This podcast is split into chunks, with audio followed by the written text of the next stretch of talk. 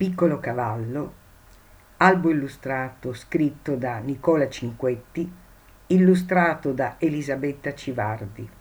Lettura espressivo-letteraria e qualche notazione di Silvia Brezza Piccare. Ora vi leggerò alcuni passi di questo albo illustrato, direi adatto a bambini di 5 anni, ma anche a quelli di 6, inizio scolarità primaria.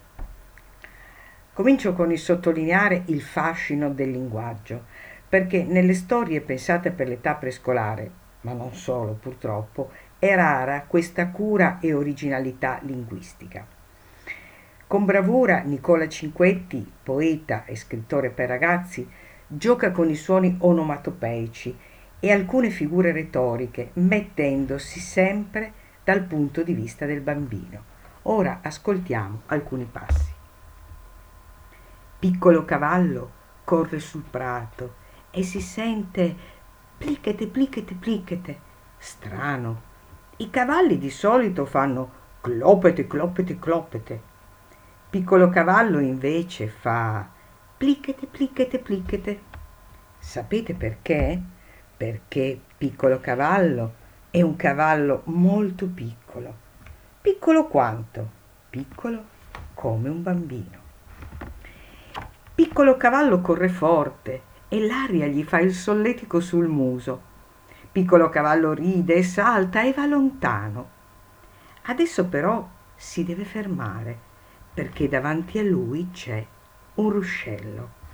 Il ruscello è un fiume molto piccolo e fa glu glu glu come un bambino quando beve un bicchiere d'acqua. Glu glu glu. Il ruscello è un fiume bambino. Piccolo cavallo ne mangia due e poi ne mangia un'altra e un'altra ancora. Le mette in bocca tutte intere.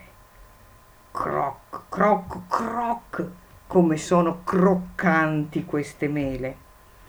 Adesso ho la pancia piena e sono anche un po' stanco, dice piccolo cavallo. Voglio tornare indietro però ci tocca attraversare ancora il ruscello. Se vuoi, dice Gatto Arancione, possiamo passare sul ponte. Piccolo cavallo si sdraia sotto l'albero e il gatto si mette vicino a lui. Ho tanto sonno adesso, dice piccolo cavallo. Ma i cavalli non dormono in piedi? domanda il gatto. Non lo so, risponde piccolo cavallo.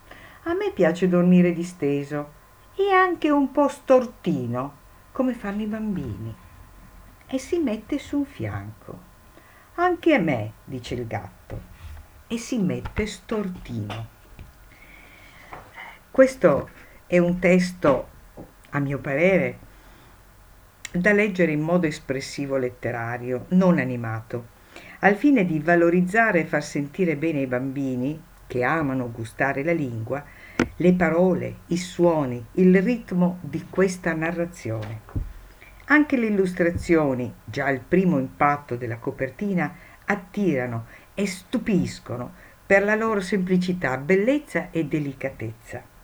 Incisivi e significativi sotto il profilo grafico, ma anche del significato, sono i diversi font usati per mostrare i, i molteplici suoni onomatopeici, alcuni di quali vi ho letto, ma molti altri ne trovate. Auguro quindi a tutti buona lettura assieme ai bambini.